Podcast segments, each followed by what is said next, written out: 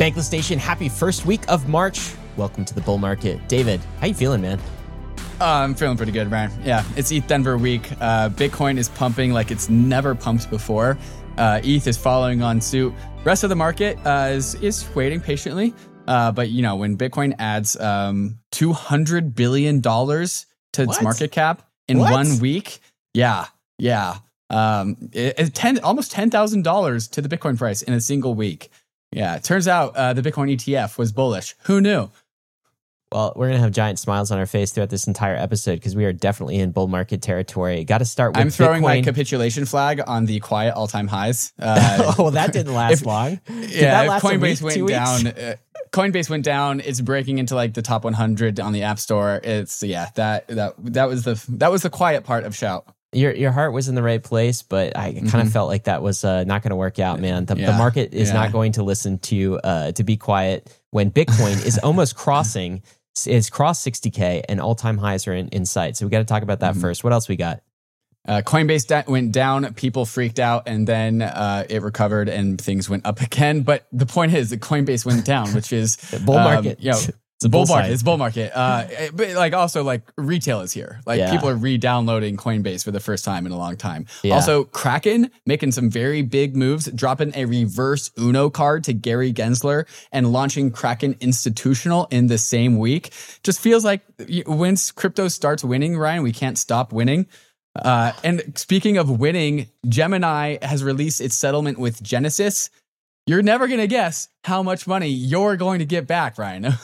Yeah, me personally. ge- You're talking about you me personally. Thank you. and anyone who is a depositor of Gemini Earn.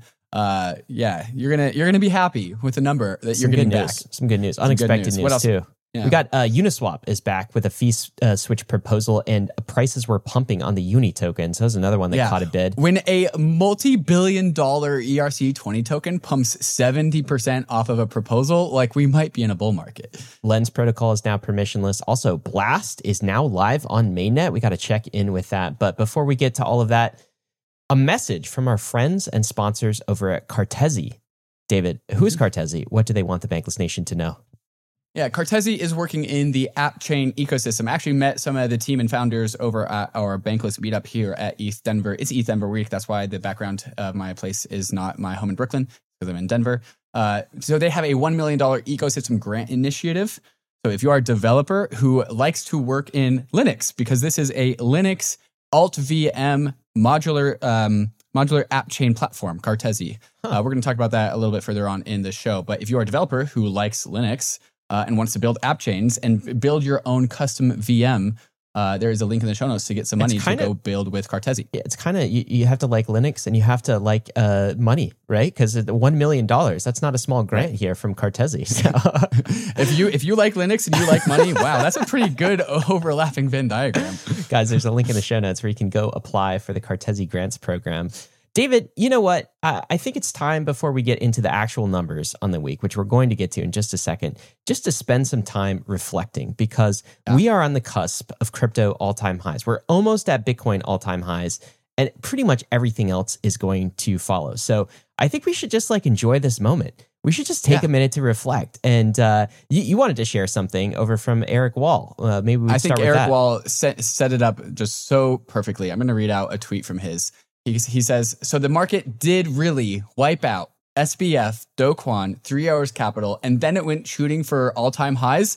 Like, not as a joke, but for real. So Luna really did go to zero. SBF really is in a cell prison. Kwon is really getting extradited. Su had to drop every last one of his shitcoin logos from his display name, and Kyle is in a shed somewhere chopping wood. that is a that's a Twitter meme for those who aren't on Twitter. The cryptocurrency saga moves like poetry. How is this real? When did you experience something like this that you need to take it in with every fiber of your body, every hair should be standing on your skin? I do want to say that this this week particularly was a mon- monumental week in crypto history. And we don't get many like those often, so it's worth appreciating. It's worth- worth reflecting. And the kind of the cool thing about why it's such a big deal is because Bitcoin pumped so hard.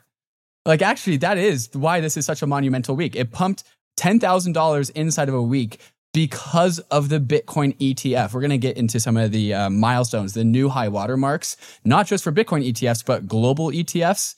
And it's just a, a sign of just like a, a milestone that this entire industry has crossed over because a lot of just what or Bitcoin's destiny, its manifest destiny, has been finally achieved in this first week. Legitimacy, acceptance, adoption in TradFi, with all the boomers buying the bags. Uh, and we also still get to have our own internal ecosystem where we have Bitcoin pumping $10,000 on one side, and then we have dog shitcoin meme coins also pumping on our side of things. I, I, I think Eric's uh, reflection is really important here because he's basically saying, look at what we just lived through.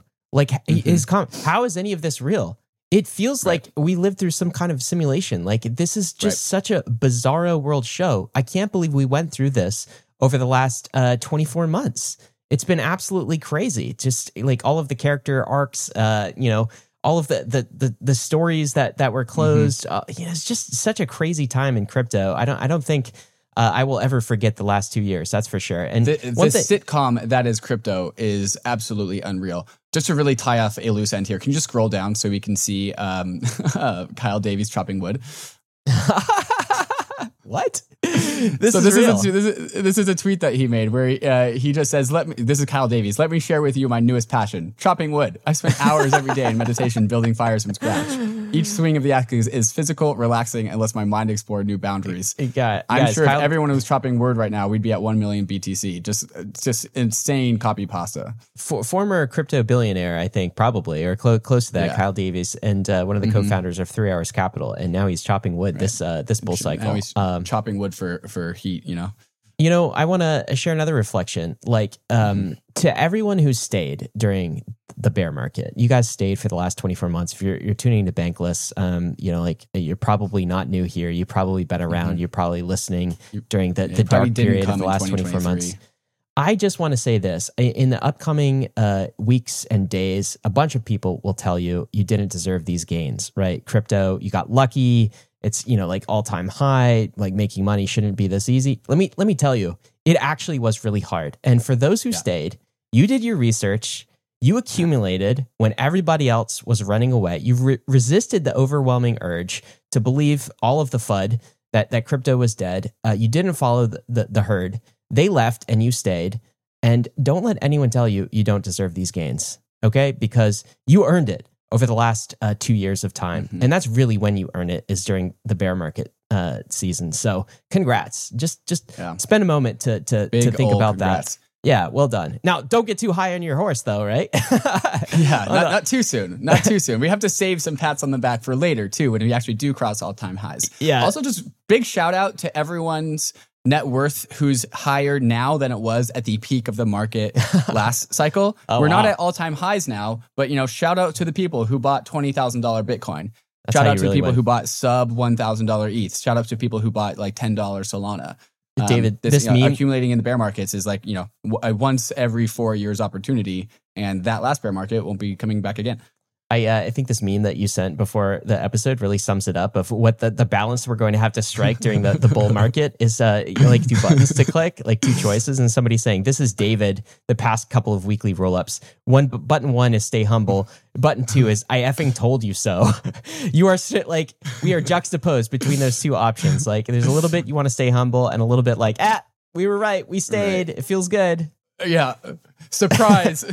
Believing in crypto was the right answer. Yeah, Who knew? Yeah. Um, one thing I was thinking as well is as you sort of zoom out, you know how often we've compared crypto to um, the internet, the birth of the internet. And if you if you if you go to Google and you type like the consensus date of the birth of the internet was 1983, actually. Okay. So 1983. And it's very interesting. If you extrapolate that forward, 15 years later from 1983 was about 1998. All right.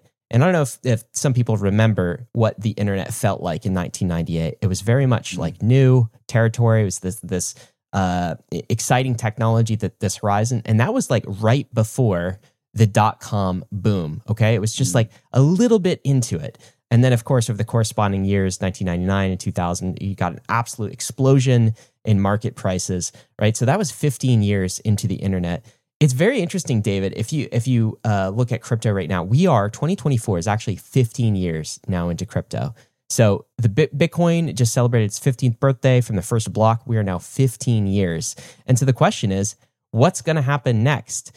I feel like every cycle we talk about, well, it's like the dot com bubble, right? It's the dot com boom and the dot com bust. I wonder if we're actually going to see that this time. Do you have a take mm. in like what year it is in, in terms of the internet? Do you, do you think we're in 1998 or do you think we're like after, um, you know, the, the dot com boom? Do you think we're in the, the 2000s somewhere?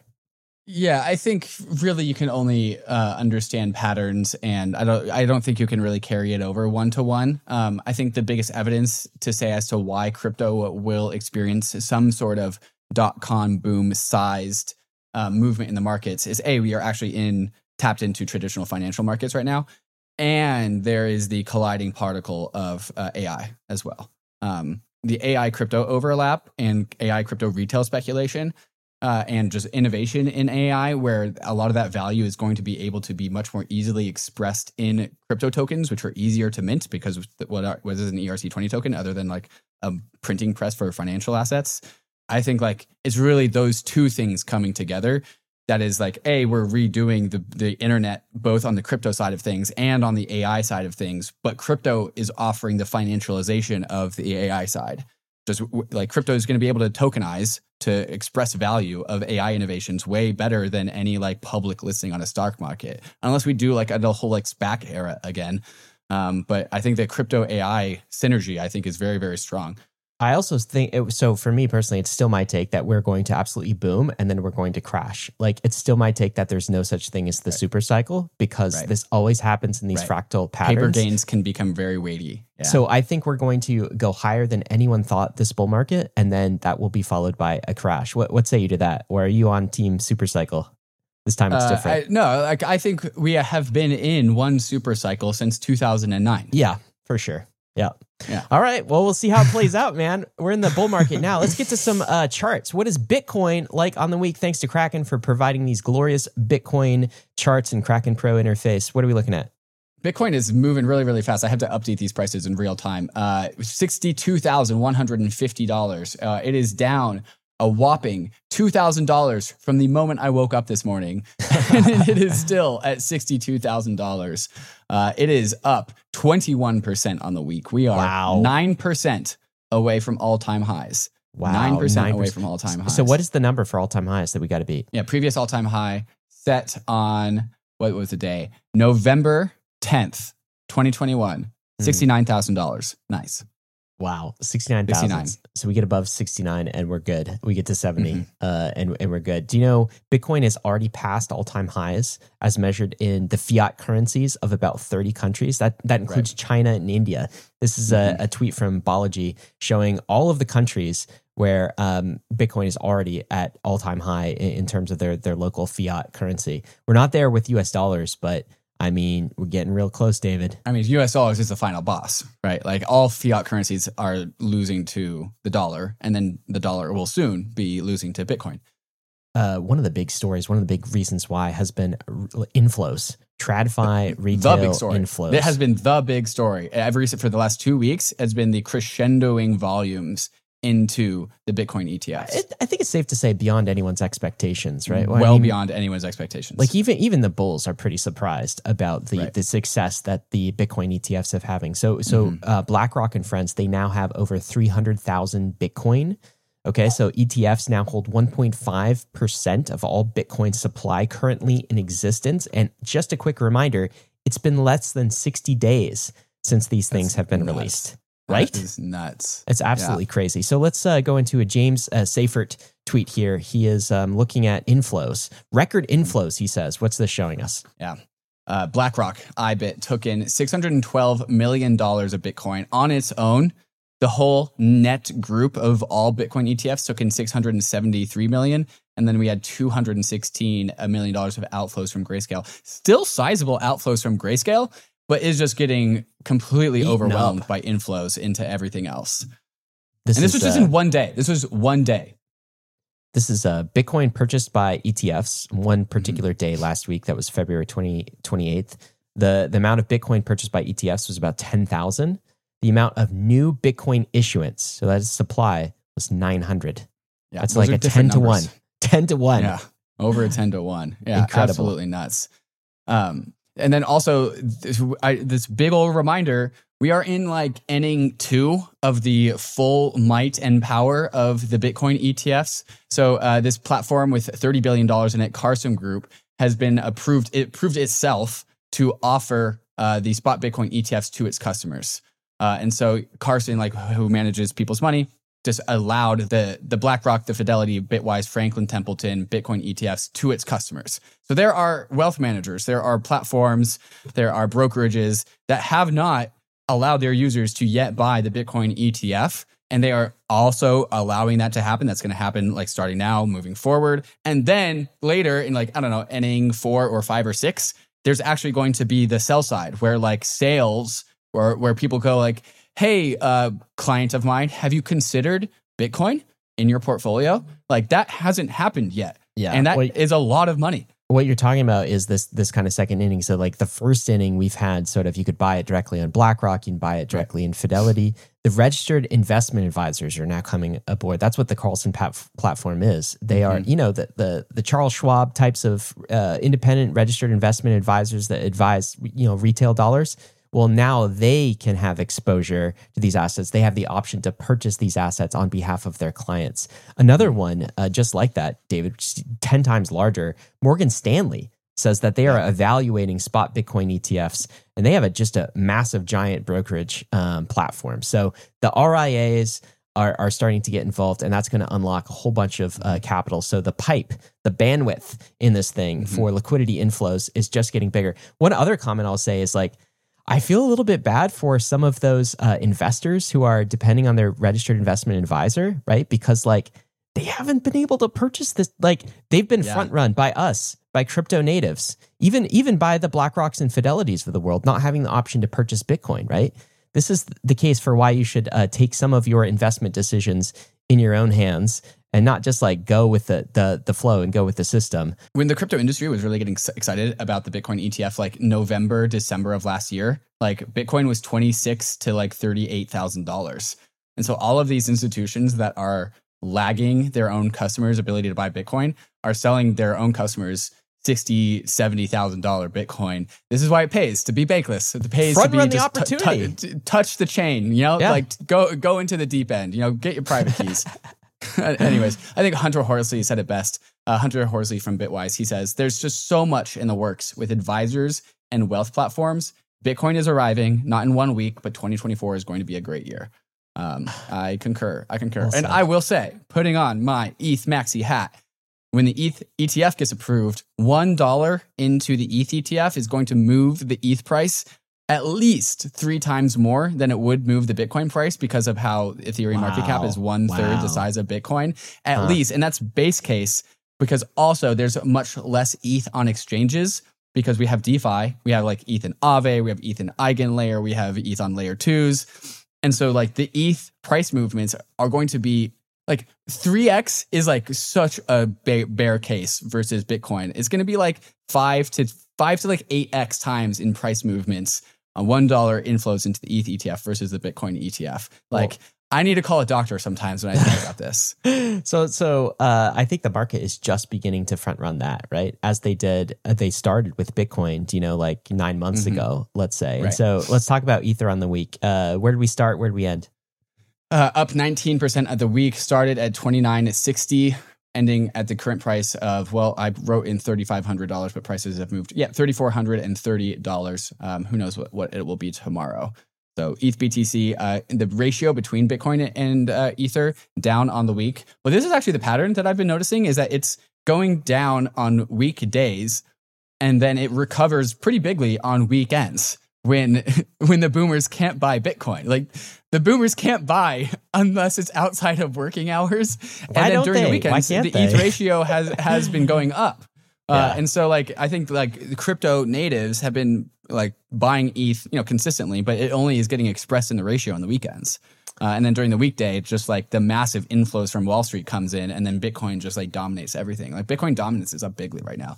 yeah Uh, I do agree though, like given the success of the uh, Bitcoin ETFs, right? If you just like kind of extrapolate that to uh, Ethereum ETFs that Mhm. have a decent chance of happening this year, right? Mhm. Um, that's going to be absolutely explosive. Um, let's talk about total crypto market caps, David. Are we above a trillion? Oh wow, we are well above a trillion. What do you mean? Are we above a trillion? Oh, sorry, I You meant two have said- I meant said that trillion. too many times. We are well, but yeah. So we, we put on four hundred billion dollars in market cap in the last week. Bitcoin was fifty percent of that. Okay, so we are at two point four, above two point four. Three trillion. Ryan was the top last cycle. 3 We're trillion. almost this, so we're We're almost all-time at highs for total almost crypto at market cap. universal all time highs. Yeah. Okay. Uh, let's switch over to uh, layer twos, and this is a layer Mhm. two update brought to you by Mantle, which is a new and upcoming layer two Yeah. that we enjoy.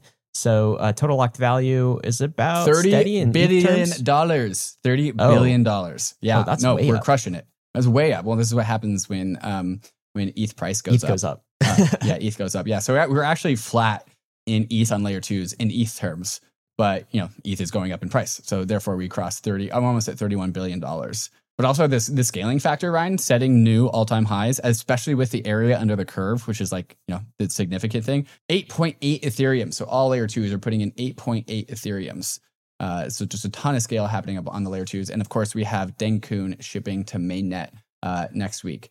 Um, I do actually kind of want to take a moment and, and highlight Mantle. I was talking with uh, some of the Mantle team here at, at ETH Denver.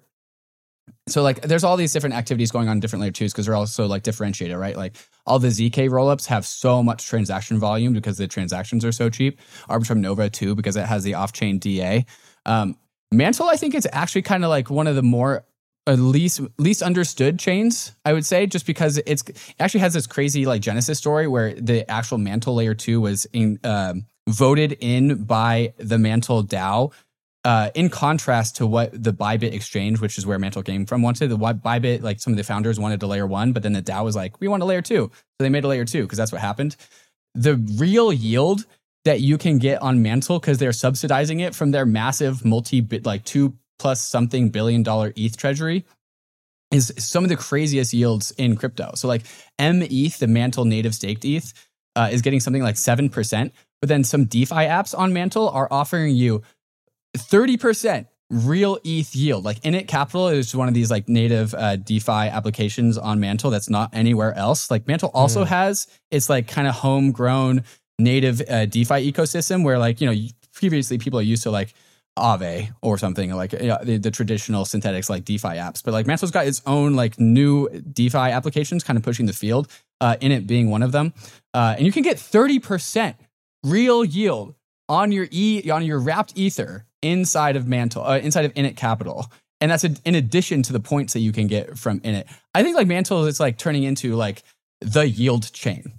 That's kind of kind of my like my takeaway from my conversations with the Mantle folks. They just want like all of the best yields to happen on Mantle, and like importantly, real yields, not like pool two yields that we saw last cycle.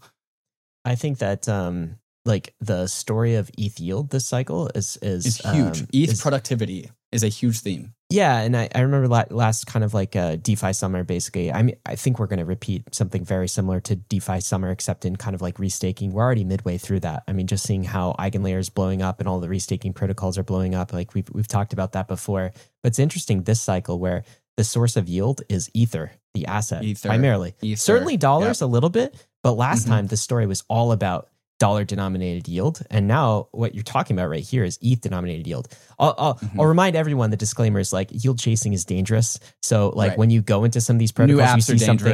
Yeah. you see 20%, 30% type yield, right? Like uh, make sure you understand the risks of that yield. Mhm. Sometimes it's smart contract risk, sometimes it's economic risk, sometimes it's like counterparty, like you don't understand type risk. So be careful chasing re- yield. Right. But I, Mhm. that's what the market's going to do this entire cycle. It's interesting that it's ETH denominated this time. Lastly, to wrap up the market section, actually, no, we have a few more sections after this. Movers of the week. Uh, Ryan, do you know what, in addition to Bitcoin, or are the big categories of movers this week? I'm looking at them and I'm a little bit sad actually. Uh, I see I see Arweave here, which I get that. That's like the whole AI plus crypto Yeah. kind of thing. But then I see Pepe, I see Bonk, uh, Dogecoin. Dogecoin. Uh, wow, I don't. retail I'll, is back. I will never fade a Dogecoin pump.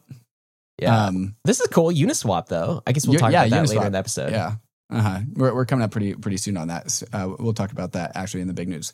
Um, okay, yeah. Rounding out the market section, uh, Coinbase app was taken down by heavy traffic. This is as Bitcoin was pumping at a very like three thousand dollars in a single candle.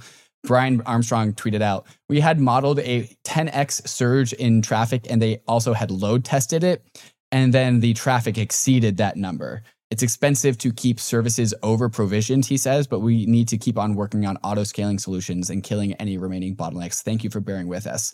So yeah, retail just like came flooding into Coinbase, like, oh yeah, Bitcoin, it's cool It's again. back. Uh, and then Coinbase crashed, and then like a bunch of Coinbase user accounts started showing like a balance of zero, and so Yeah, everyone just got scary. freaked out. Yeah, and then Bitcoin, after pumping to like sixty four thousand dollars, dumped, crashed down to like $58,000 and then resumed up again. it's like when we move this fast, this quickly, just like volatility is just like back on the menu. Yeah, people were freaking out though when they saw the balance of, of zero in their Coinbase accounts, and uh, Mm-hmm. it- not entirely sure why why that glitch happened as well. But look, it wouldn't be a bull market unless the Coinbase went down, right? Every single bull mar- market I've been in crypto, uh, Yep. Coinbase has over been overwhelmed by uh, demand, and that's always a, a bullish sign. David, speaking Mm-hmm. of bullish signs here, Reddit, you know they are about to IPO. I think we mentioned this on a um, previous roll up. In in some of their SEC filings, uh, they mentioned this we invested some of our excess cash reserves. So, of course, like any large company, they have cash reserves. They invested it in Bitcoin and Ether Mm-hmm. on the corporate balance sheet, David.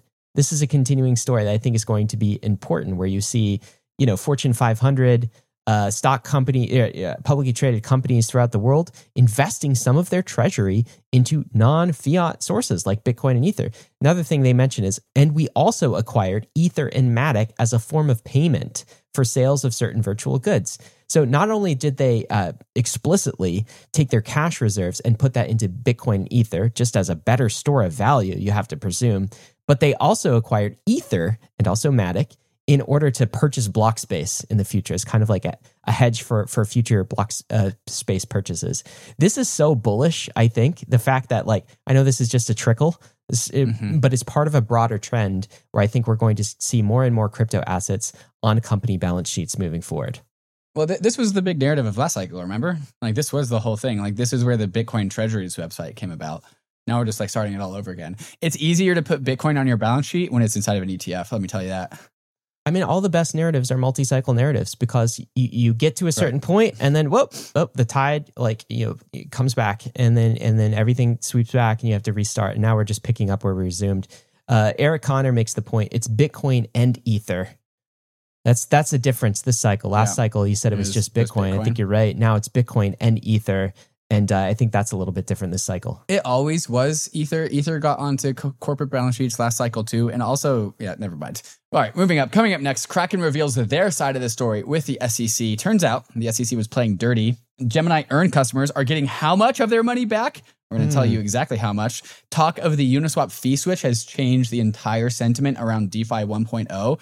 And Blast has actually launched its mainnet, and Lens is now permissionless. This is like the best good news weekly roll up that we've had in like two years. Uh, so we're going to go here and from all of this good news. But first, a moment to talk about some of these fantastic sponsors that make this show possible. If you want a crypto trading experience backed by world class security and award winning support teams, then head over to Kraken, one of the longest standing and most secure crypto platforms in the world. Kraken is on a journey to build a more accessible, inclusive, and fair financial system, making it simple and secure for everyone, everywhere, to trade crypto. Kraken's intuitive trading tools are designed to grow with you, empowering you to make your first or your hundredth trade in just a few clicks. And there's an award winning client support team available 24 7 to help you along the way, along with a whole range of educational guides, articles, and videos. With products and features like Kraken Pro and Kraken NFT Marketplace and a seamless app to bring it all together, it's really the perfect place to get your complete crypto experience. So check out the simple, secure, and powerful way for everyone to trade crypto, whether you're a complete beginner or a seasoned pro. Go to kraken.com slash bankless to see what crypto can be. Not investment advice, crypto trading involves risk of loss. Uniswap is revolutionizing the DeFi space, not just by enabling swaps, but by empowering you to swap smarter with a comprehensive suite of products for faster, safer, and more informed swapping. Say goodbye to pop-up wallet extensions. The Uniswap extension is coming soon, and this extension is not a pop-up. It is a sidebar in your browser that persists no matter where you are on the web. This means you can swap, sign, or send and receive crypto anytime, anywhere without obstructing your browser window. But that's not all. The Uniswap web app now features limit orders, so you can buy and sell any token at your price on your terms without having to watch the market. And the best part, limit orders are built on Uniswap X, which means no gas fees. Also new to the web app is the data and insights pages with real-time candlestick charts, price data, transaction logs, and detailed pool data, all integrated into the Uniswap web app. All of these new releases come together to create one platform to help you swap smarter every time, no matter where you are, on web, mobile, or on the extension. Click the link in the show notes to sign up for the extension waitlist and download the mobile app. Start swapping smarter with Uniswap. Are you launching a token? Is it already live? How are you managing the legal and tax obligations for providing token grants to your team? It's no secret that token management gets complicated. Between learning all the legal language and tax obligations in every country that your team is in, token grant management can feel like an obstacle course. But it doesn't have to. That's where Toku steps in. Toku provides practical tools to handle token grants, allowing for effective oversight of token distributions and payroll tax compliance for employees, contractors, advisors, and investors. They also handle tax withholdings through their real time tax calculations that can be done by Toku or integrated into any payroll EOR providers in any jurisdiction. Toku is a trusted provider of Protocol Labs, DYDX Foundation, Mina Protocol, and many more. Get started for free and make token compensation simple at toku.com slash bankless. For the first time, Kraken reveals what actually happened between them and the SEC uh, recently. And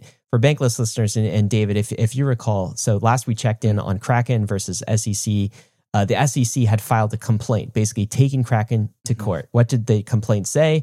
They were basically being sued for listing uh, securities, and of course, the SEC won't clarify what's Thinks, a security. thinks everything is a they security. think everything that is a token could potentially be a security, uh, including many of the crypto assets that are obviously Mm-hmm. not securities anyway. They basically charge Kraken with operating a cryptocurrency exchange because, like, yeah, of course, they're you know exchanging, uh, allowing the buying and, and selling of crypto assets. Um, and they also charged Kraken with commingling. They included this in the complaint, basically an allusion to FTX style that they were commingling funds, which uh, you know turned out to be very much not the case. So this week they announced that they are filing a motion in court to dismiss the SEC lawsuit, not just fight against it. They're saying, "Court, this is like a lawsuit that you shouldn't even consider because it's Right. not worth uh, considering a court system," and they're filing for dismissal. on the backs of what they are actually revealing. And so they are this is that was the action that they were taking, but they the reason why they are justifying why the court ought to dismiss the complaint is that they the thing that they revealed is some backdoor shenanigans from the SEC. So in May, Kraken testified against the SEC's overreach in about crypto uh, before the House Financial Services Committee and the House Agricultural Committee. This is one of the hearings that we uh, reported on way back when. Uh, they testified that you know all the things that you've heard on Bankless. Current laws do not adequately cover the digital asset industry. Congress ought to do more to place a better set of rules to protect consumers and, and investors. Congress should limit the SEC's jurisdiction in favor of other agencies, like all the things that we've been asking for Congress. And you know, uh, Kraken just went to the hearing and testified that hey, we should. They think we should do this. And then the next day, the SEC called Kraken to say it was going to sue. And so it was just like the timing and the motivations are just extremely sus. It's like, okay, you guys are just suing us out of spite. And the whole point about the SEC and how it needs to be reined in is because the SEC cannot do things that are capricious and arbitrary, arbitrary and capricious. How many times have we said this these words on the podcast? And so when like Kraken has a very normal day at a hearing in Congress and they testify their opinions in a public manner, and then the next day the SEC says, "Hey, we're, we're gonna we're gonna sue you guys." It's very personal. It's very spiteful. It's arbitrary and capricious. And so this was the information that we did not know that that Kraken is now like revealing to the public. And on the backs of that, that is their justification for why the court ought to just dismiss the whole entire complaint and tell Gary Gensler to pack his bags. I mean, the the facts here are, are kind of um, startling here, right? So Kraken tells Congress the SEC is overreaching, and the very next day, the SEC goes and calls Kraken and tells them they're getting sued. By the way, not the first time they were sued that year. The second Right. time they were sued in 2023, completely caught Kraken by surprise because they had already resolved the first complaint. This feels like a mob boss scare tactic, David. And Yeah, uh, a- I mean, It's a what, what do you call this? Extortion. Extortion. They, Kraken paid thirty million dollars to settle with the SEC, and then the SEC is like, oh, "I bet we can do it again." Right. Uh, absolutely crazy. So this is Jake Chervinsky here saying yesterday Kraken filed a motion to dismiss the SEC enforcement action. The brief is a great read. We'll include a link to this in the show notes, by the way. Strong argument for why the SEC is wrong. Uh, and in the blog post, it basically accuses the SEC over retaliation for its testimony in Congress. Wow. What is the judge going to think about this, David? Um, that is pretty cringe from the SEC. Yeah, cringe, maybe illegal. Yeah, yeah, yeah. yeah. we will see. But Kraken's not stopping there. So not only are they fighting about back about the SEC, they're also launching Kraken Institutional. So basically, the whole like we're not effing leaving moves, like SEC back off, and also we are launching further products to satisfy consumer demand inside America. So they're launching uh, Kraken Institutional just to satisfy uh, all the institutions out there. Hopefully, you know, getting more ETH and Bitcoin on institutional balance sheets. That's that's what we enjoy. So just some big moves from Kraken this week. I think once you get the institutions on your side, then you have like a, Right. a heat shield against the regulators, which is really Yeah. what we need at this point. Yeah. Yeah. Gary Gensler is not going to be happy. Nice job, guys. Nice job, Kraken. All right. Moving on to Gemini Earn. Gemini Earns will receive 100% of their capital back that they had in Gemini Earn. So a uh, settlement was reached between Genesis and their creditors, which is, you know, Gemini Earn, that's most people. Uh, and so if you had lent one BTC in the Earn program, you will receive one BTC back. This isn't some FTX shenanigans where you're getting 100% of your dollar denominated uh, uh, value back when Bitcoin was like $20,000. If you had one Bitcoin in Gemini Earn, you will get one Bitcoin back, uh, which is literally the best outcome possible. Uh, congratulations to all people getting their money back out of Gemini Earn. Uh, bankless listeners will know I got scammed by some of the banks uh, last year. Not not a lot, but you know I, I like to test my Gemini Earn. I like to test my BlockFi. I Mhm. test my Celsius. Right. So like uh, I was a beta tester for for many of these things. So uh, I was absolutely shocked when I received this email from Gemini Earn saying. I, I thought it. I did thought you, it was did, like did you think it was a, a fish? Yeah, I totally. yeah. So I went directly Uh-huh. to Twitter and I, I tried to verify from multiple sources. And Mhm. yeah, th- this is the case. Now, there's one caveat to this. It's if the bankruptcy court approves this settlement in principle. Oh. So there's still a little thing to go through, but I mean, they should. The hard part is making sure the money's there. And it seems like from this announcement, Mhm. the money is actually there. So this would mean earn users can expect to receive 97% of their assets in two months. And that's in kind, as you said. So you, you put in ETH, you get back ETH. Right. You put in big. So they, it was actually, um, they were, they were short like 700 million when you look at the Mhm. bottom, but they're uh, giving back in terms of fiat value in assets like 1.8 billion, something like that. Because of, of price appreciation? Yeah, 'cause okay, of so price like, What are the odds that just like the forced holding of Gemini Earn com- uh, customers actually made them net more money than they would have otherwise had? Very high, had they David. Had, yeah. They didn't sell So, the okay, bottom. They forced held the bottom. yeah, the th- they force held the bottom, and the worst thing is, is that they just didn't get the yield from Gemini Earn.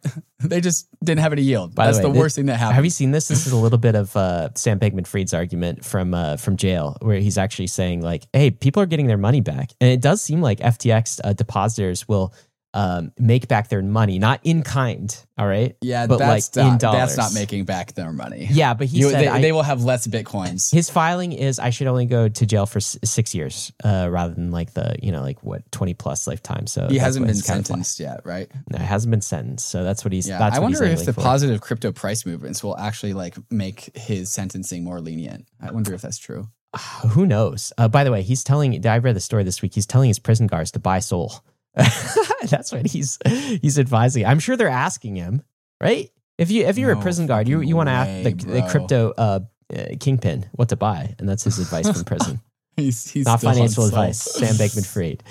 Uh, All right. Anyway, All right. so um, what's great about this Gemini Earn, if it comes to pass, and it looks pretty, pretty um, secure yeah. here. Uh, like Celsius, um, the folks from Celsius only receive like twenty to thirty percent of their funds back, eh, like not in kind, right? In like fiat, so very little. Mashinsky just like totally effed up uh, and Yep. stole everyone's money, Well, basically. Mashinsky was a scammer. He didn't. He F was up. a to- Zach, Well, Zach yes, Prince effed up. Yes. Mashinsky was a scammer. Okay, well, Zach Prince, BlockFi, st- we still don't know. Uh, BlockFi people still don't know whether how much they're getting back. But um, good news for Gemini Earn and um, actually Mm-hmm. Yeah. unexpected. Um, David, let's talk about another thing that was unexpected. Is Yeah. you know the fee switch we've been talking about forever for Uniswap, Mhm. the token, Mhm. right? Like uni token value accrual could actually happen if we just turn the fee switch on.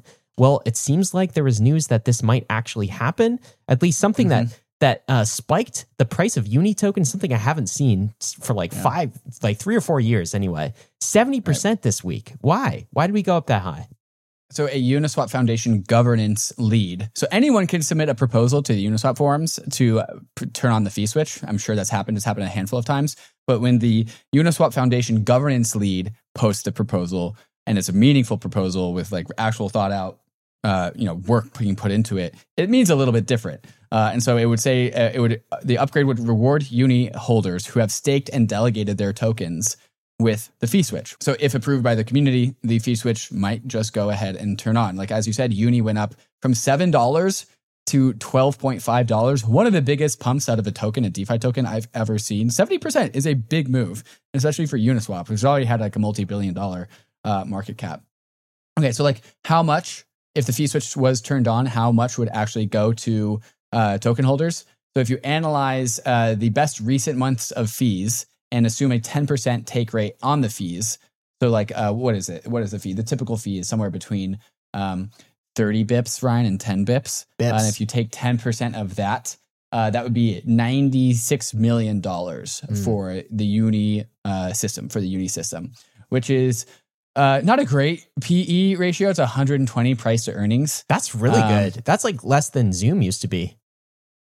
120. Oh, yeah, I, I, forgot. I forgot we're in a we're in a low interest rate era.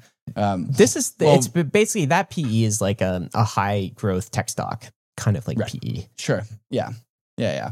And then you can expect Uniswap fees to like dominate this bull market just because that's what happens in bull markets. Um, so like a- a- annualized total fees is almost a billion dollars, but then the take rate of 10% would give them $96 million what I love about this price pump is it's nothing to do with memes. It's like fundamentals. Yes, like, it's like yes. cash flow is going back to uni token holders. Yes. Like that's and then new. the uni price gets redirected. Yeah. Rewrite and what what does this mean? The audacity of again, this isn't the like the, the Uniswap uh, Labs company, right? This isn't Hayden mm-hmm. Adams and crew, but the audacity right. of uh, uni token governance to put this proposal through, right? There there How dare of, a DAO make their token a cash flowing asset? I mean, Gary Gensler might be upset about this, but like, can he do anything? I hope he Will is. he do anything? I hope he is. Yeah. Okay. So this had ripple effects kind of down the DeFi 1.0 stack. So Frax also kind of put out this tweet talking in, in the tailwinds of the Unipump. Should VEFXS holders, that's like the Frax token holders, vote to distribute revenue back to FXS stakers? Frax makes eight figures of annual, annual revenue being mostly converted into the treasury should it go back to the stakers? So now, like if Uniswap is bold enough to turn on the fee switch for its token holders, that has repriced a lot of the DeFi 1.0 cash flowing, yielding uh, tokens. And we've also seen like a price appreciation kind of down the market cap stack on a lot of DeFi 1.0 tokens. So this is this is part of the whole theme of this week, which is like winning begets winning. We're just like doing all the things, 100%. covering up for all the things that were bearish in 2022 are now bullish in 2024. We're just yeah, doing like all the things that that we were suffering from. Aave, Synthetix, Lido, uh, mm-hmm. DYDX, all up on that news on the week, which is great mm-hmm. because um, without that, David, we do have just like quote unquote useless governance tokens. We just have a whole bunch of memes. So this is what's interesting is the SEC, if they decide to weigh on this, is put in a like a really weird spot, right? Like, um, do they want like it's better for uni investors to have cash flows, or else it's right. just a meme token? Do they meme want coin. to make? Yeah. Do they do you want to force all crypto tokens into memes? Right. Or are they yeah, going to be okay with on-chain cash flows that are managed by like this decentralized community organization with immutable code on-chain, on-chain cash mm. flows? Yeah, the actions of the SEC has incentivized capital to go into actual meme coins yes. because of the risks of actually being a, a real fundamental valuable innovation that's tokenized. Yep. And so this is the pendulum swinging back.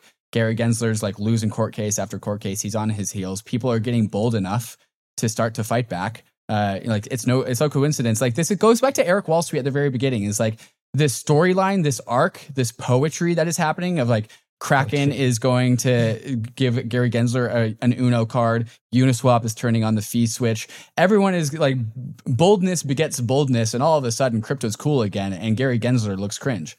Yep. Uh, Uniswap Labs as well. So this is again different than the Uniswap Foundation that controls the fee the fee switch, but the centralized company Uniswap Labs is also continuing to build. So they just introduced the Uniswap extension uh, this week, which is uh, you know pretty cool. So this is like a browser expen- extension, and also limit orders as well are kind of like native to the app. Uh, browser extension actually I don't think sells it very well. Sorry. This is a browser sidebar. So instead of like a little pop up like your MetaMask or Rabby, really? this is like a little sidebar. So it, it doesn't like overlap over your window. It's Yeah. a, kind of this persistent thing. So we had that Uniswap designer on the on the show a while ago, and he's just a big fan of just like rethinking stuff. And so this Uniswap sidebar, just think about like a module on your browser that is persistent, and it's just like a wallet for your browser. So the more um, Web three our internet becomes, the more like nice it's going to have to have a persistent module there. Hmm. Uh, and so that's what that's what the Uniswap I wallet. gotta try is. that out. That looks really cool. I gotta Yep. try that out. Um, David, right. we got a lot more to talk about. The blobs are almost here.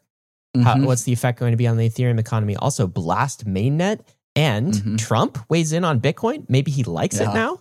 We'll talk about all that and more. But before we do, want to thank the sponsors that made this episode possible, including Mantle, the chain apparently to get your yield. Go check it out. Mantle, formerly known as BitDAO, is the first DAO led Web3 ecosystem, all built on top of Mantle's first core product, the Mantle Network, a brand new high performance Ethereum Layer 2 built using the OP stack, but uses EigenLayer's data availability solution instead of the expensive Ethereum Layer 1. Not only does this reduce Mantle Network's gas fees by 80%, but it also reduces gas fee volatility, providing a more stable foundation for Mantle's applications. The Mantle Treasury is one of the biggest DAO owned treasuries, which is seeding an ecosystem of projects from all around the Web3 space for Mantle. Mantle already has sub communities from around Web3 onboarded, like Game7 for Web3 gaming, and Bybit for TVL and liquidity and on ramps. So if you want to build on the Mantle network, Mantle is offering a grants program that provides milestone based funding to promising projects that help expand, secure, and decentralize Mantle. If you want to get started working with the first DAO led Layer 2 ecosystem, check out Mantle at mantle.xyz and follow them on Twitter at 0xmantle. Arbitrum is the leading Ethereum scaling solution that is home to hundreds of decentralized applications. Arbitrum's technology allows you to interact with Ethereum at scale with low fees and faster transactions. Arbitrum has the leading DeFi ecosystem, strong infrastructure options, flourishing NFTs, and is quickly becoming the Web3 gaming hub. Explore the ecosystem at portal.arbitrum.io. Are you looking to permissionlessly launch your own Arbitrum Orbit chain? Arbitrum Orbit allows anyone to utilize Arbitrum's secure scaling technology to build your own Orbit chain, giving you access to interoperable, customizable permissions with dedicated throughput. Whether you are a developer, an enterprise, or a user, Arbitrum Orbit lets you take your project to new heights. All of these technologies leverage the security and decentralization of Ethereum. Experience Web3 development the way it was always meant to be secure, fast, cheap, and friction free. Visit arbitrum.io and get your journey started in one of the largest Ethereum communities. Celo is the mobile first EVM compatible carbon negative blockchain built for the real world, driving real world use cases like mobile payments and mobile DeFi. And with Opera MiniPay as one of the fastest growing Web3 wallets, Celo is seeing a meteoric rise with over 300 million transactions and 1.5 million monthly active addresses. And now Celo is looking to come home to Ethereum as a layer 2. Optimism, Polygon, Matter Labs, and Arbitrum have all thrown their hats in the ring for the Celo layer 2 to build upon their stacks. Why the competition? The Celo layer 2 will bring huge advantages like a decentralized sequencer, off-chain data availability secured by Ethereum validators, and one block finality. What does that all mean for you? With Celo layer 2, gas fees will stay low and you can even pay for gas natively using E ERC20 tokens, sending crypto to phone numbers across wallets using Social Connect. But Celo is a community governed protocol. This means that Celo needs you to weigh in and make your voice heard. Join the conversation in the Celo forums. Follow Celo on Twitter and visit celo.org to shape the future of Ethereum. Dencun is just around the corner, scheduled for mainnet activation at Epoch 29,696. That's March 13th for anyone who is a normal person at 855 EST. Uh, so if you run an Ethereum node, you need to upgrade your node software because we have to upgrade for Dencun. Uh, so that is your last PSA because the next weekly rollup we have, no, two weeks. It's in two weeks. It's the 29th. Uh, we got basically two weeks until Dencun, 12 days. Yeah. So that means the blobs are coming. And that's like a, huh, a, a weird way to describe what's happening. Like i- here, here's a reframe, sort of a, a um, nation state economics uh, reframe of it, because I think people are really sleeping on this Ethereum upgrade. So on March 13th, Ethereum is actually injecting a massive stimulus into the Ethereum economy because it's cutting roll up taxes by 90%. Okay, roll up taxes, Really, the taxes really they pay. it. It's it, it- that's what's actually happening. And if you look at kind of the estimates, roll up transactions basically drop to something close to free. At least 80% of the roll up transactions until they 4x and then they start to become more expensive.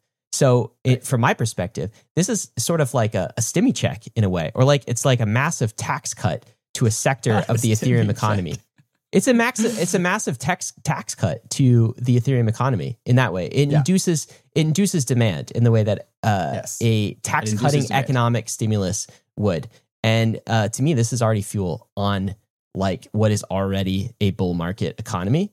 And uh, yeah, I'm, I'm pretty excited. I think people should start reframing it in terms of like the protocol is doing this thing that's going to um, like induce more demand and cause increased Mm-hmm. economic activity because that is actually what's going on. I think blobs undersells it because no one knows what the F a blob actually is. Sure. And we got to translate this into normie speak and get some economists to start speaking this language for like macro updates. Okay, so uh, here's how I'll, I'll frame this. So Ethereum, the layer one, it's Manhattan, right? It's expensive.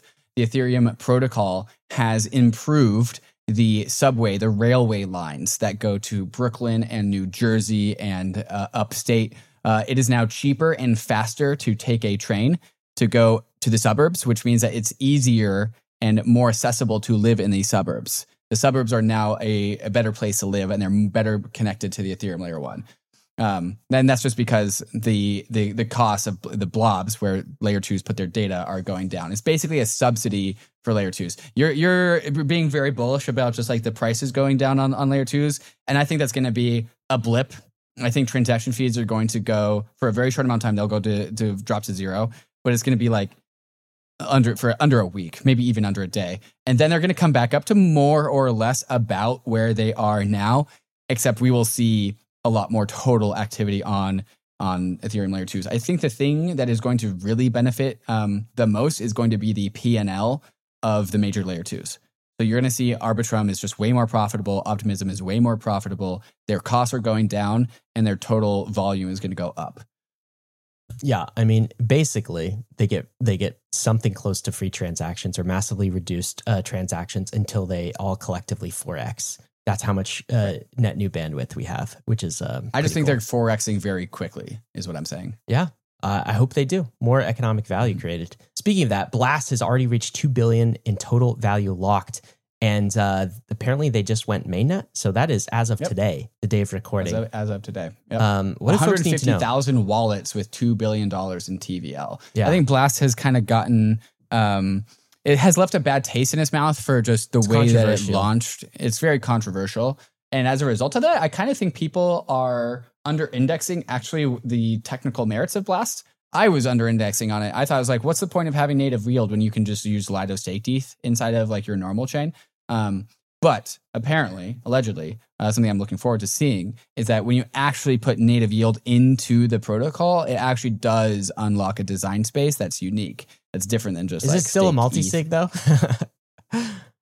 Uh, probably. I'm gonna guess it is. Yeah. guess it is. Well, you still got that. So, um, I guess staker beware. You know, yield, yield seeker beware with that. But it, I mean, it's cool to see another experiment going on here. Yeah. Um, Something else that's exciting is Coinbase has released their report, their Coinbase Cloud report uh, about the composition of the Ethereum network on the execution layer. So this is came after we had a bug in one of the execution clients that was the minority client, and then the whole entire Ethereum community was like, "Well, if that was Geth, that would have been really bad." yeah. Uh, and Geth has had this really high, strong dominance at 82%. It's come down to like 78, 77%. Still too high. Uh, but Coinbase just released their, um, uh, just announced their future plans to shift 50% of their validators, which are 100% Geth, to met to Nethermind. So they're doing a 50-50 split to Nethermind. And then they also said that they intend to uh, support Erigon in the future, another client.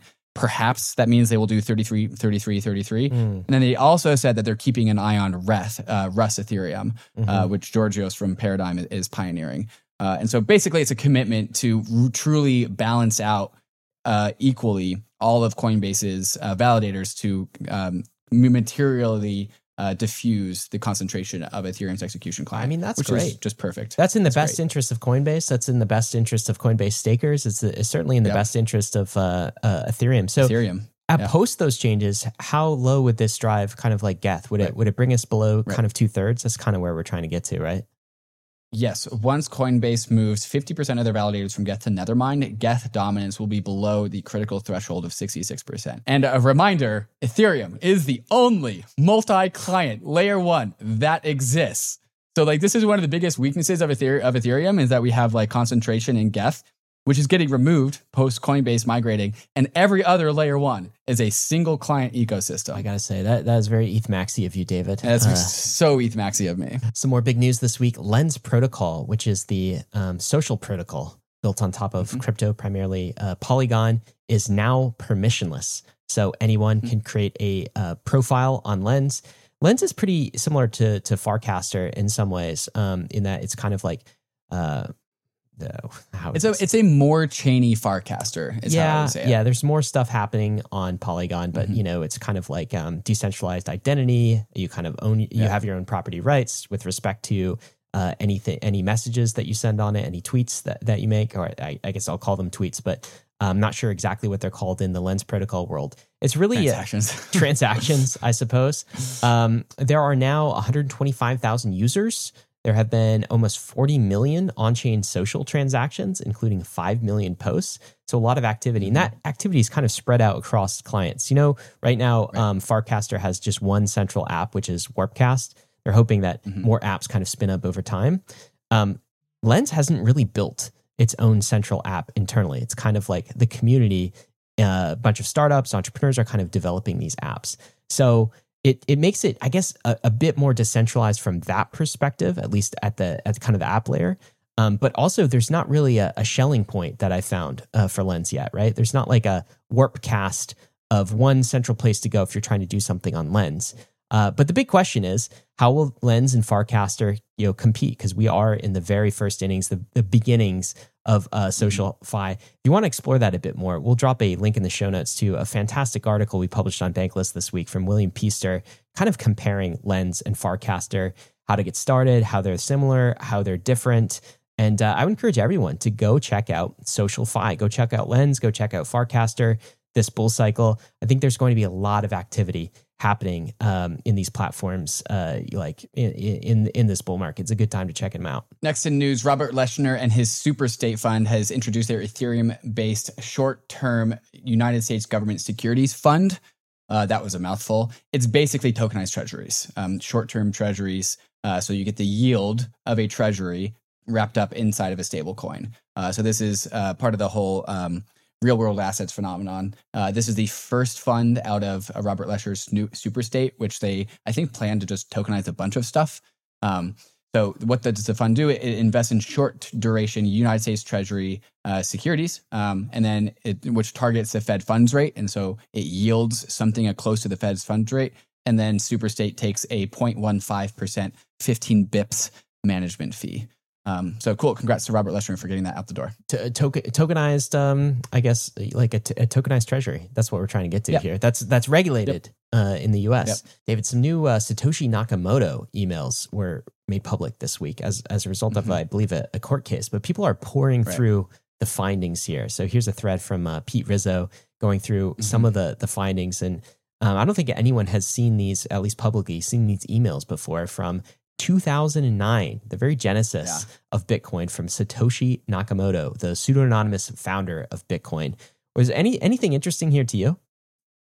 I haven't parsed through these emails. I'm kind of letting the Bitcoin historians do that work, and they're, I'm sure they're going to surface some of the best stuff.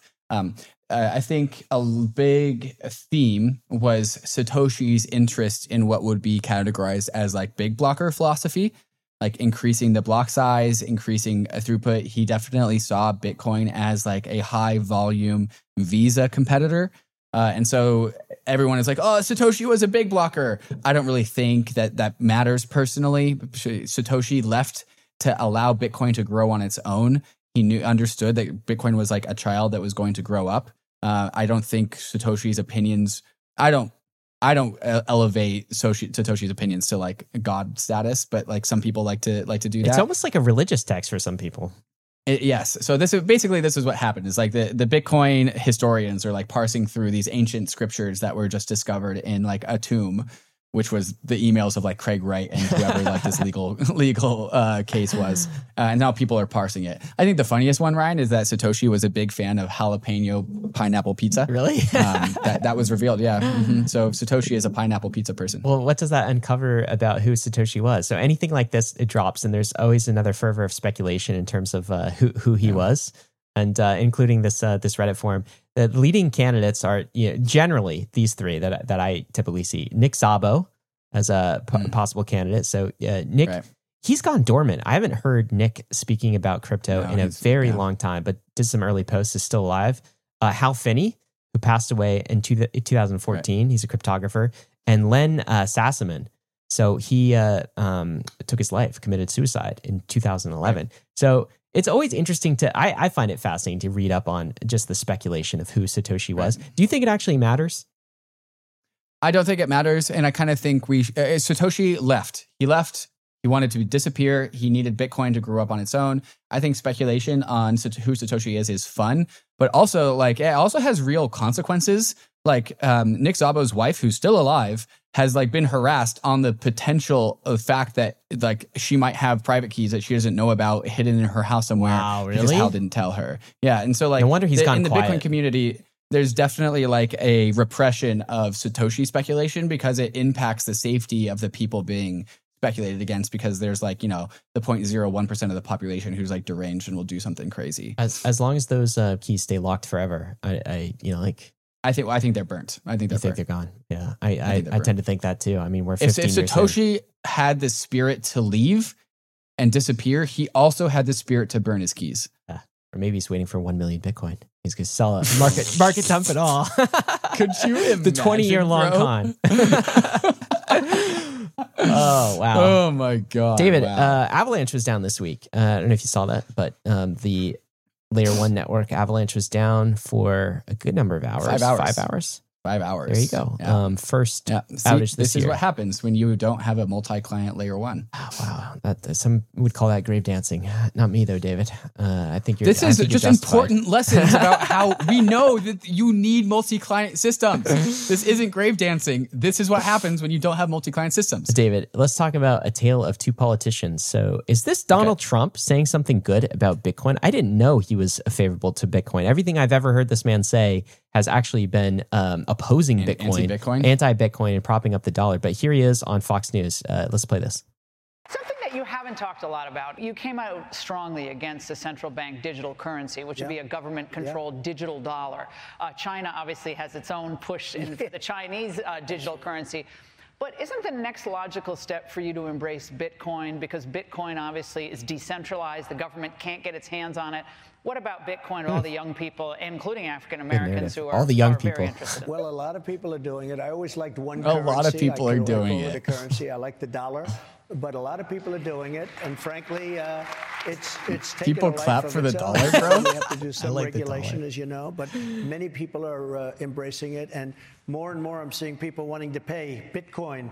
And you're seeing something that's interesting. So uh, Not I too can many, live with though. it one way or the other. I've always liked one really powerful thing, and that's called the dollar. Yeah. All right.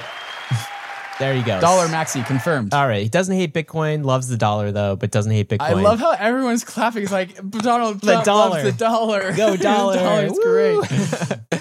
uh, David, here's a. All right, but that was a big Overton window shift for Trump. I yeah, I will say that. All right.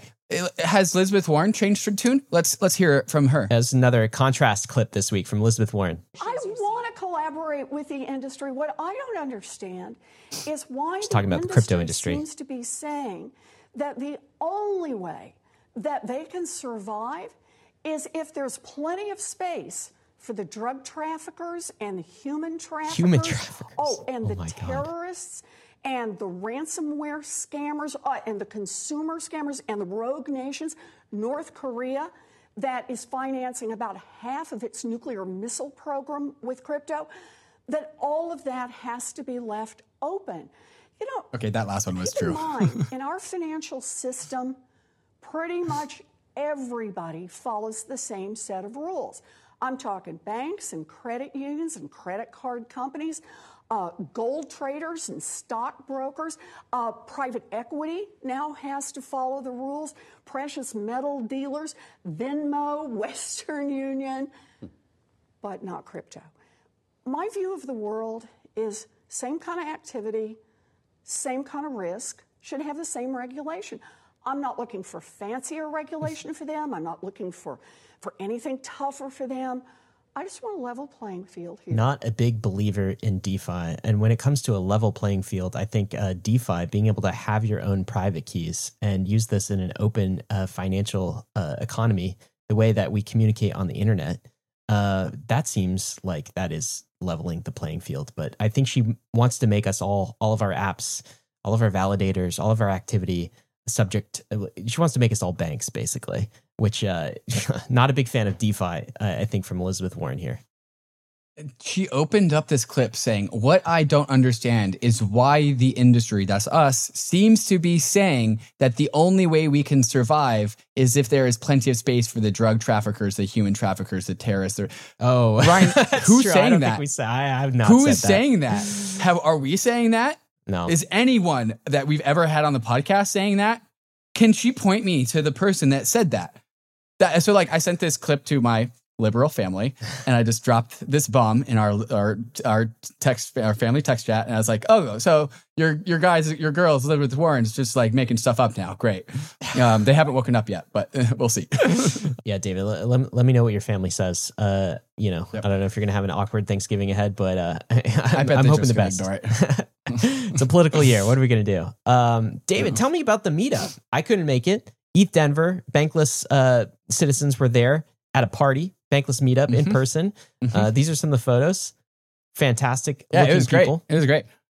What was it? So I, I FaceTimed you for like 10 seconds. Yeah, who was I talking as to? A, as a, oh, just some Bankless citizens. Oh, yeah. cool. Because they, they, they, every, every time it's like we get through some of the, they're like, oh, like, thanks for doing the podcast. I appreciate what you guys do. Is, is Ryan here? And I'm like, guys, no, Ryan never comes. He's never here. So you just but we can me? FaceTime him. So yeah. I just, so I just FaceTimed you. Yeah, I couldn't hear anything, so it's too loud. Yeah, um, I, I dude, these are always these are always some of the best events. Uh, the Bankless community is always just like some of the best people. Tons of previous podcast guests were there. Like Kevin Owocki was hanging out. Um, Mike Ippolito was there for a little bit. Uh, just just a lot of good old fam. You know, the the, the fam's all, all in town. It was great. Um, I had I had three beers. I got very loose. It was lovely. Uh, Bankless Nation's uh, fun to hang out with. That's when you uh you, you, have some of your best ideas. I think when you got a, a, a oh, few drinks in you. Talking talk, talk to me about uh, you know some breakthroughs in terms of um, understanding of uh, Eigenlayer last night. I think so. I received okay, these texts in the middle of the night. you did not receive these texts. I, I saw them in Discord. I I have inside of the Bankless Discord where we like you know run the company. I have a, ch- a channel called David's Room yeah. that no one is oh, allowed to go it. into except except Ryan's there because he's yeah. also a moderator. I don't know. And I'm having some like ideas, you know, some like some like you know alcohol aided inspiration at one in but the morning. But I need to remember these things because my it, it, was at one in the morning. Well, one in the morning your time. Yeah, it was like 11 true, p.m. my time. It's, I just find and so I like you know write out write, like got to write the notes because I'll forget it. And so I, I, sent them in the Discord. And then Ryan is like, "Oh, sweet drunk text." Yeah, like David, they weren't to you. When they David were drunk to me. text is going to be about Eigenlayer or something, and I'm here for it. It's great. All right, let's flip to uh, raises of the week, and these are some raises we mentioned because Bankless Ventures is part of them, so it's partially a disclosure as well. BounceBit uh, raised six million in seed funding. What is BounceBit? All right, so this is actually kind of a funny one for uh, Bankless Yeah. Ventures to invest in because because of two reasons. Number one, it's like Bitcoin centric, which is interesting uh, for Bankless, and it's also banked. Okay, so what BounceBit is actually doing Semi-banked. semi, uh, mostly banked, I would say. Mostly banked. There's over. Did you know, David? I think you did know actually, um, but I'm going to ask you like you didn't. There's 700,000 Bitcoin right now in Binance uh, custody solutions. So just inside of Binance. So this is banked Bitcoin. It's held in the custody custody of uh, Binance, and um, there are there is some segment of people that for whatever reason they still trust um, custodying in their crypto exchange. Um, you know, I understand why to to some extent, but you know, like maybe they can't handle their private keys, maybe they're an institution, something like this. What BounceBit does is it basically takes that um, that Bitcoin and allows you to use it on a sidechain in DeFi type protocols. I, mm-hmm. I put DeFi in air quotes is because the entire thing is is custodied by Binance at you know like it's it's fully banked already. Right. At some level, And importantly, it is um, a BTC centric uh, consensus solution, not a blockchain, uh, not a Bitcoin the blockchain. And so it is like it's kind of like a proof of stake using the custodied Bitcoin. Yes, uh, and so they're they're going to create kind of an open finance ecosystem where you can do uh, collateralized lending and borrowing and, and trading and all of these things on top of the banked held in custody um, Binance Bitcoin. And so there's a lot of this. Uh, I think that's an an okay interim step for Bitcoin until it has like fully um, like on chain layer twos. And by the way, they're getting there with actual DeFi. So this provides a source of yield for Bitcoin that wants to be expressed in an open finance community and for people that are fine custodying their their Bitcoin uh, with Binance. So that's what BounceBit is all about. Yeah, this definitely falls into the category that I've, I've seen emerging very, very strongly, which is all about about BTC productivity. Like, how can we make Bitcoin more productive? There's like a, a flurry of Bitcoin layer two deals going on, all kind of ahead of uh, the BitVM, and also another innovation that I was uh, hearing about here at ETH Denver. There was a Bitcoin Renaissance Day here at ETH Denver um, that like was unlocking proof of stake in Bitcoin, where like instead of slashing, uh, what would happen, Ryan, is like if you violated consensus, your private keys would be revealed, and anyone can just like take your bitcoins from you, What? which is like basic, basically slashing. Yeah, they but have to do this because they're not fully expressive. Like they get like Right. it's Yes. limited That- in terms is of their smart contract version. functionality. Exactly. That is their version of, of proof of stake. And so basically, basically BounceBit is taking kind of the Polygon strategy, like the Polygon proof of stake sidechain before they have the Polygon ZK EVM, just bootstrapping the chain, getting the TVL, getting the developer ecosystem. Uh, and then once the Bitcoin layer two ecosystem actually um, manifests at a technical level, because it's still kind of in the research phase, but people are, are betting on its future. Uh, then BounceBit has plans to actually, you know, uh, choose a solution there. Yeah. Um, but also fully EVM compatible. So all of Ethereum, the Ethereum eco ecosystem is able to be expressed on BounceBit. Yeah, we'll be good as long as Binance doesn't rug. Uh, what else? We got uh, EtherFi raised uh, Mm-hmm. 27 million. This is in the restaking class, and uh, Bankless Ventures was part of that as well. Uh, remind us what EtherFi is. EtherFi, it is a liquid restaking token. It is one of the uh, like like you said, the EigenLayer ecosystem deals. Uh, it is the number one liquid restaked token by ETH deposits into EtherFi. I think they're at 1.5 billion right now. Uh, they were they were, uh, were at the uh, Bankless uh, meetup last night, um, so I was hanging out with the guys there. David, uh, we're also hiring, by the way. So uh, got to add the jobs board. We have not talked about the jobs board in a very long time, but we have two open positions. One is a senior product designer at Bankless. The other is a growth marketer because Bankless is growing. So if you're interested Mm-hmm. in those positions, go click the link in the show notes and apply. Be very excited to uh, to hear from you. Biggest job in crypto. David, meme of the week. You ready for this, man? Yeah, yeah, I'm ready. All right, so this is a meme from Greg. Got an enormous amount of uh, likes here. Oh Don't forget to report. It's not a meme, I should say. This is actually a true story. Don't forget to report your income from illegal activities and stolen property as you're doing your taxes this year. Okay, it's tax season for everybody. It's an absolute nightmare in crypto. Did you know that if you go to the IRS website, the IRS actually make sure that you know you must pay taxes Yes. on your income from Illegal illegal activities. activities. and stolen property. So here, on the IRS website, you go look, look this up. They say if you steal property, you must report its fair market value in your income in the year you steal it, unless you return it to the rightful owner in the same years. So, David, if you steal something uh, the, the last year, if you stole something in 2023, now's the time to report it to the IRS. If you pay taxes on property that you steal, I feel like you own it. I feel like that's yours then. I don't know why they would expect a, a thief to comply with this, but um, oh, thank you, IRS. yeah. David, you I got a moment of zen for me, right? Yeah, I do. Uh, it is completely unrelated to crypto. Uh, it is an internet. It is a great internet story that I'm tracking, uh, but it has nothing to do with crypto. So if you uh, want to move on to your next podcast, yeah, another Bankless podcast, of, course, uh, go ahead and feel free. Otherwise, I'm going to tell you about a funny internet story. But first, Ryan is going to tell you all about the risks of going bankless. Yeah, I gotta end with this, as we always do. Of course, uh, crypto is risky. It doesn't seem like it on weeks like this, but I, I guarantee you, what goes up can come down. You can lose what you put in, but we are headed west. This is the frontier. It's not for everyone, but we're glad you're with us on the bankless journey. Thanks a lot. All right, David, tell me Okay, about this moment of zen. Give me, give me the story. All right. Reed Harrington. Does that name strike a bell? No, who do I know Reed Harrington from? Yeah, he he's a seventh a seventh grader uh, living in the United States. He goes, okay, when I hit 2,000 200,000 followers, I will do whatever the top comment said on this video and post it. Wow. And he, he did this in a rel- relatively like unfollowed Instagram account. And so the top comment, which this, this it went viral through Instagram, the top comment, which broke the Instagram record of 2.57 million likes, came from this user, five nine kid, who said, "Fly to a small town in Thailand." Get accepted by their people, learn the language, train Muay Thai for a year and a half, fight in a tournament, win the tournament, return to the USA, join the UFC, stay in shape, and go undefeated in your weight class, retire, and do an interview saying this comment was the reason that you fought so hard. Wow. This uh, Reed Harrington on his Instagram now has 750,000 followers. So now he has to do it according to his commitment.